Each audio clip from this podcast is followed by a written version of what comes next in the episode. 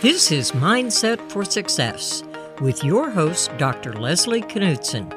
Each week, she will interview women entrepreneurs to explore the unconscious psychological struggles they faced as they build their businesses and how they overcame them. Here's your host, Leslie Knudsen.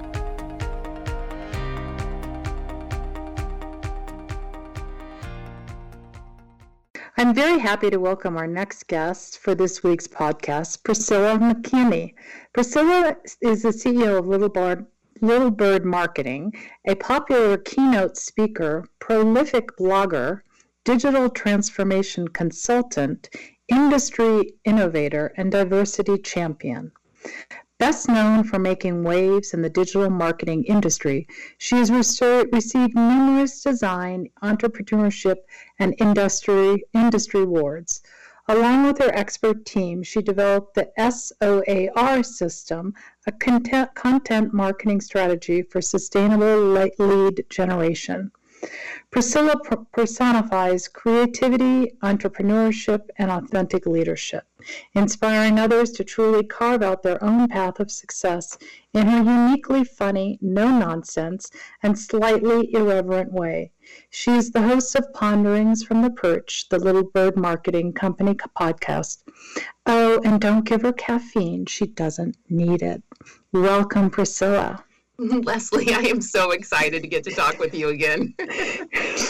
Priscilla, can you start um, by sharing with our li- listeners a bit about your very international and exciting and diverse growing up?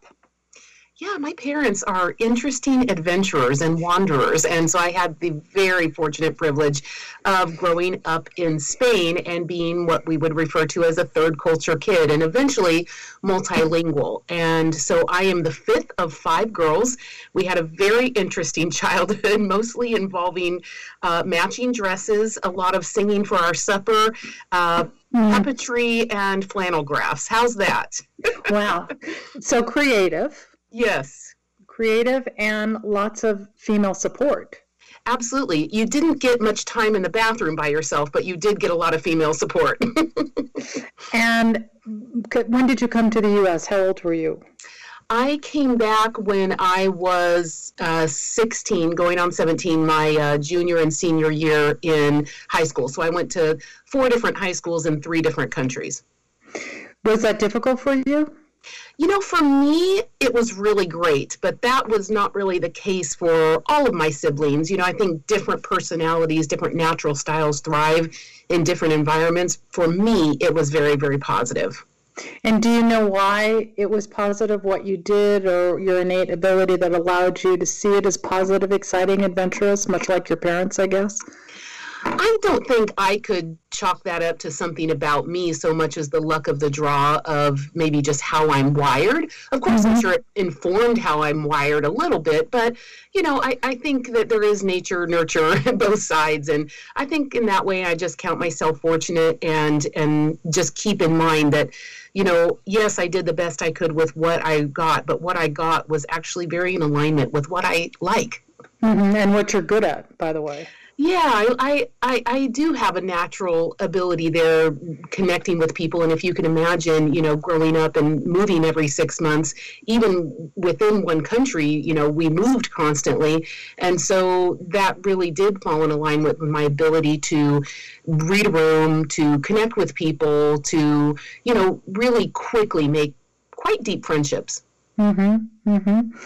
Which kind of leads us to my next question, which is what, tell me about your entrepreneur journey, which led you to Little Bird Marketing. Well, I put myself through school getting a degree in cultural anthropology, and I decided I just needed to work. And so I started mm-hmm. working in the banking industry. And, you know, that's just because that's what paid. But okay. I went in, you know, for cultural anthropology because I love studying cultures and I love to think about how we agree as a society to behave together. We all have this interesting social contact, contract, and it's different from culture to culture. And I knew that from growing up, and I, I really wanted to explore that. Uh, so I just started working and working. But eventually, when I got the opportunity to buy some leasehold improvements on a marketing firm, I absolutely took somebody up on that. And it just fell into exactly what I really had been doing, kind of in a back room with people you know, I kind of couldn't help myself but give people marketing advice or ideas about how we could really engage people and maybe direct their behavior a little bit more by understanding them, by having empathy, or by even looking at neuroscience and mm-hmm. understanding how we agree to work. So eventually I got the opportunity to do that, and I've never looked back. Mm-hmm, mm-hmm. And I think you also mentioned to me you had colleagues who were really validating of your uh, ability to do marketing too, which made it kind of an eye opening experience for you to think of doing something other than banking. I think that's a really great point because I think sometimes other people can call out natural right. skills in us that we can't see. And even my husband, who is such a close confidant for me and such a big supporter of what I do, he saw it. And he's like, you know, every time you talk with someone and you do free marketing consulting, do you know how happy you are when you come home? Mm-hmm. There you go. And that was insightful. Mm-hmm. Let me ask you this. You talk about being comfortable with risk, but your sister's not necessarily. Any idea why risk is not something that is scary? Gosh, I don't know if it's I don't know if it's not scary for me. It is scary, but I am okay with being scared. I guess that's really the way it comes down.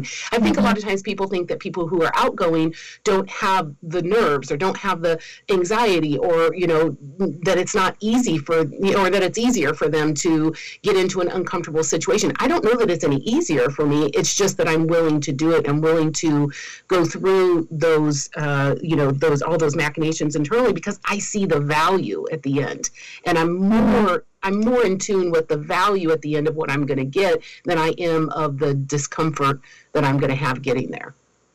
So you don't get stuck in feeling the discomfort. Right. I just assume that everybody feels uncomfortable and I just got to make it through it. okay. Okay. All right. So part of being able to have the mindset for success is to just go with the end goal. Yeah, and I think you have to really know that that end goal is yours, not someone else's. Like, don't do the thing just because everybody says this is what it looks like to be successful. This is, you know, you get messages all day long from our society about what that is. But I don't think it's worth it to be uncomfortable if that's not your goal. And I don't believe in this mindset that is like, always be uncomfortable, always put yourself in a difficult situation. I, I don't believe that. I like to instead play to my strengths. And I, I will go be uncomfortable if I need to. But goodness gracious, life is already hard enough. We don't need to make ourselves feel uncomfortable if we don't need to. Right. I totally agree. It's like the sort of idea that failing is a good thing, well, up to a certain point, right? Right. I mean, yeah, okay, I learned something, but so mm-hmm. somebody who's not risk aversive means that you sort of are able to take all into account the failing, the rejection, and not let it kind of stick because you're really looking at what you want to do at the end. Yes, absolutely. And I would also add to that that you learn by practice that who you are internally, the value, the worth that you are as a human being is not in it is not extricably tied to what I do as a mm-hmm. human being. And so mm-hmm. I you learn that by practice and saying, you know what, I could completely have a role failure today, but that doesn't mean I'm a personal failure. Mm-hmm. mm-hmm. And the practice I think helps you keep separating that over and over again. But that's not to say that I don't take a hit on what I would call my identity side. I do. The question is how quickly can I see that it's really not my identity that is wrong or that is failing? How quickly can I see that it was actually the actions I took and the thing I did and maybe I could learn? But I'm not wrong. Right. And so that actually goes with the question that I was going to ask you, but I don't have to. But just to say, that's when that negative internal chatter, chatter kind of comes up for you. Yeah. That you're able to try to separate out your work role versus versus your you call it your identity or worth role, right? Mm-hmm. Absolutely. We have a saying here at Little Bird Marketing: work your work job, not your worth job. And when you talk to your your staff or, or, or like a, a um, young entrepreneur, an ambitious woman, what would you say to her on how to know the difference between your work role and your worth role? Pretend you've made a mistake at work. Mm-hmm. How does that not touch your work I'm sorry, your worth role. Right. And like I said, it does touch it. It's just ideally it would be great if they didn't. and so, in that sense, give yourself a little bit of break. You know, if you need 10 minutes or 10 days to recover your identity because of this big hit you took, then go take that. Be gracious mm-hmm. to yourself. But the goal is to get your worth back up to a 10. You're a perfect 10. You're a human that deserves every ounce of respect you should get. And even though you don't give yourself that respect because you've taken a hit, get to the point where you can give it back to yourself and just give yourself that time. Now, I think over time, the practice, in my opinion, is what helps us not stay in that for 10 days and how much closer can we get to that in 10 minutes. But it's also about being aware and awake and alive to how I'm feeling because if I really have taken a big worth hit, I have a very, very small circle I can go to and say, oh my gosh, I just took a massive mm-hmm. eyesight hit. Help me. I'm just, I'm in it and I can't, I can't see past it. And they can begin to call those things out in you and, and give you the time to process it and maybe help you see it a few different ways. So not only you're building the practice over time, but you're also building, building your closest confidants who can truly help you. And I want to be that confidant for other people in leadership. Mm-hmm, mm-hmm. So, in that early grind phase of business, when things are overwhelming, some of the strategies that you've developed to help overcome that, of course, is your kind of hand-picked support group, right? Yeah, absolutely. And I am a firm believer in getting high quality expert consultants in. okay. And how about getting help in general? Are, it, that's always been something that you weren't afraid to do? You know, I, no, I guess I don't. I, there is an interesting inherent belief inside of me that I'm worth it, that someone should come help me if I mm-hmm. ask. Mm-hmm. I don't mm-hmm. think that it is, I don't think I feel entitled to it. I think that people would like to because I also like to help people. Mm-hmm. And I feel like in relationships, I don't know if you feel this way, but you have relationships that kind of don't get deep over time. And it's usually because those people never ask you for help. And I think mm-hmm. true friendship, true partnership is someone who is someone who needs help and can give help. And I'm both of those people. Mm-hmm, mm-hmm, mm-hmm. if you wouldn't, if you couldn't ask for help, what do you think would that look like? Anxiety, insecurity? Yeah, anxiety and insecurity, but I think in the end, it's a limited and a limiting life. Because mm-hmm. if you can never get outside of yourself and see someone else's perspective of you, or even learn to have a different perspective of yourself, mm-hmm. then you are never going to really, I think, travel the distance to all the very, very far corners of who you are as a person because we are kind of a general person here and we, we're very familiar with some of our most familiar, you know, concepts and our most familiar methods of operating, but we are very complicated beings. And I think being able to get all the way out to the far edge and see, oh, yeah, Priscilla is a very outgoing person, but you know what's interesting? On the other side, she's actually a very private person mm-hmm. and mm-hmm.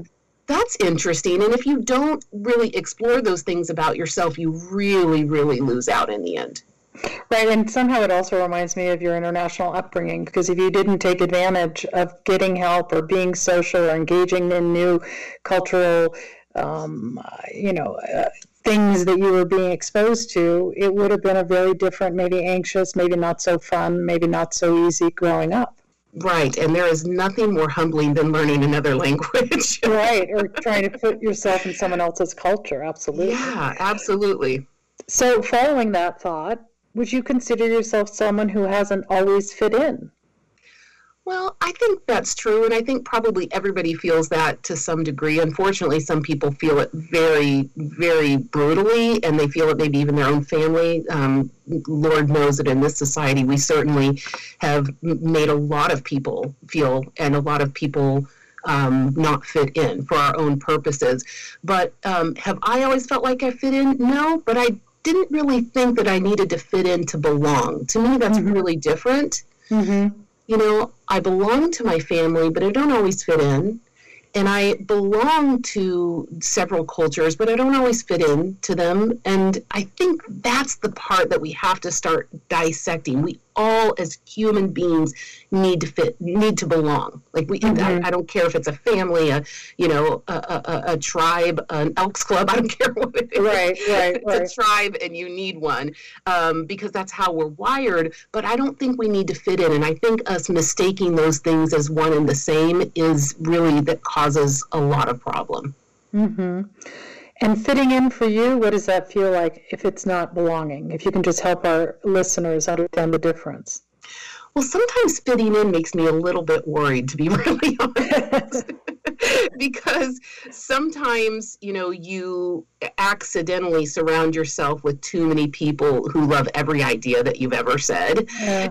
and, yeah. you know, as a boss and a CEO, that can be very dangerous because you have the power to create situations where everybody says yes to you and that's not good you know for who you are and i think i trust more a community where people are able to say no to you and able to help you see things from a different position or able to expand your view of things. Mm-hmm. Mm-hmm. Let me ask you this. Have you ever experienced the imposter syndrome? Maybe when you felt you weren't adequate or worthy? Absolutely. I think anybody who tells you they have not is yeah. just absolutely lying through their teeth. Agreed. Yeah, but I, I do think it's so valuable to listen to your life when that comes up. Sometimes, you know, maybe the truth could be that maybe you are an imposter in this particular thing and that you need to back up and you need to go learn more and you need to you know get the kinds of you know uh, uh, education or experience before coming into this. So some of it can be true but also some of it can be very false and these horrible narratives. And you know you we talked about a little earlier but also a mutual friend of ours joanna bloor she calls it the itty bitty shitty committee. Oh, that's true that's cute. Yeah and it lives in your brain. And i think sometimes it tells you in a you're an imposter when you're not. And so that's why I think you have to really surround yourself with people who you trust their opinion, who are willing to say no to you because the reality is is that that narrative comes up sometimes when we're anxious um, you know, and it is a mechanism to help us really reevaluate. I think, you know, our, you know, brain science, our, our body is trying to tell us, hey, don't get yourself into a situation where you don't know how to get out of it. That's a very mm-hmm. healthy, healthy, you know, mm-hmm. communication from your person, mm-hmm. you know, but sometimes it is so false and you have to go, oh, that's interesting. I'm feeling that. And yet it's so not true. Like to know the difference between I'm scared versus maybe I don't have what it takes really, and I should kind of figure that out first. Right. Or talk to somebody first. Right. And you also have to think about how you set up the situation. Like, right. I get very anxious sometimes when I'm about ready to speak, but I'm an expert on that particular subject matter but no expert knows everything. So for me, I can even walk through that imposter syndrome a little bit just by saying at the beginning with my listeners, you know, I'm an expert in this, this, and this, but there's no possible way I could understand this, this, and this. So I'm going to do my level best to tell you what I know, knowing that there's something bigger out there. But I hope that what I offer today helps. And that just brings down the stress immediately. Absolutely, because then you're really living in the strength of who you are and not trying to make the circle bigger or not having to deal with the stress of everybody else maybe making you feel like the circle of your expertise needs to be bigger. You just are who you are, and you are coming with the sense that I'm going to do my best right in this moment to be the person who serves you. And that can be really liberating. Mm-hmm, mm-hmm. Let me ask you this question. Um, you know, for young, ambitious entrepreneurs out there, sometimes what's happened at, ho- at home can also impact how you feel on the job. Do you have any, you know, experience with that, or can you share some um, help in terms of how important it is to be have a strong mental health support system behind you, because it's tough going making your own business. Oh wow, absolutely, hundred percent. I mean, people here at my where I work know if I'm not having a good time at home. It's just, I mean, it's just so obvious. I get so much strength from my home life. Um, I'm, you know, coming into, uh, you know, three decades of marriage, and I, there's such a huge strength there that mm. I have never, you know, made any bones about being very clear about. My husband's incredibly supportive. He's been a stay-at-home dad for the last uh, 18 years, and he has supported me in everything that I do, even when I've come home and announced to him that, you know, I've lost 50 grand, or mm-hmm, that, you know, mm-hmm. maybe we're not going to make it this next month, or, oh my gosh, I made a horrible situation and, and I don't know what the legal ramifications are, but I'm mm-hmm. scared. And just to be mm-hmm. able to hold that space for me, mm-hmm. I, it blows me away all the time. Very lucky. That's an incredible, yes. incredible support system to have. Mm-hmm. And what do you talk to your staff, or if you were to mentor a young uh, entrepreneur about that? Well, I say every chance that you get to have counseling or therapy, therapy, please get it. Number one, mm-hmm. I so wholeheartedly believe in it. This, you know, you're worth it. You're worth stopping and talking about yourself and thinking through things and looking at who you are and flipping it upside down and, and looking at it from every angle. It to me, not getting counseling or not getting therapy to me, that is at the root of it to me a, a worth issue like you're worth mm-hmm. it you're, you're so mm-hmm. worth it this is the one life you have this is the little box that you live in so i really encourage you know people to get uh, counseling and therapy whatever they would call it however they want it right, to, sure. you know, to couch it um, the other thing is is that i invest a lot in professional development that i think is very in alignment with that from mm-hmm. you know uh, personality coaching to you know talking about conflict at work and trust you know factors. Also this whole idea that we say about working your work job and not your work job like we need to have very hard and critical conversations with each other but we cannot trash each other. And that's so mm-hmm, important mm-hmm, to mm-hmm. keeping people healthy.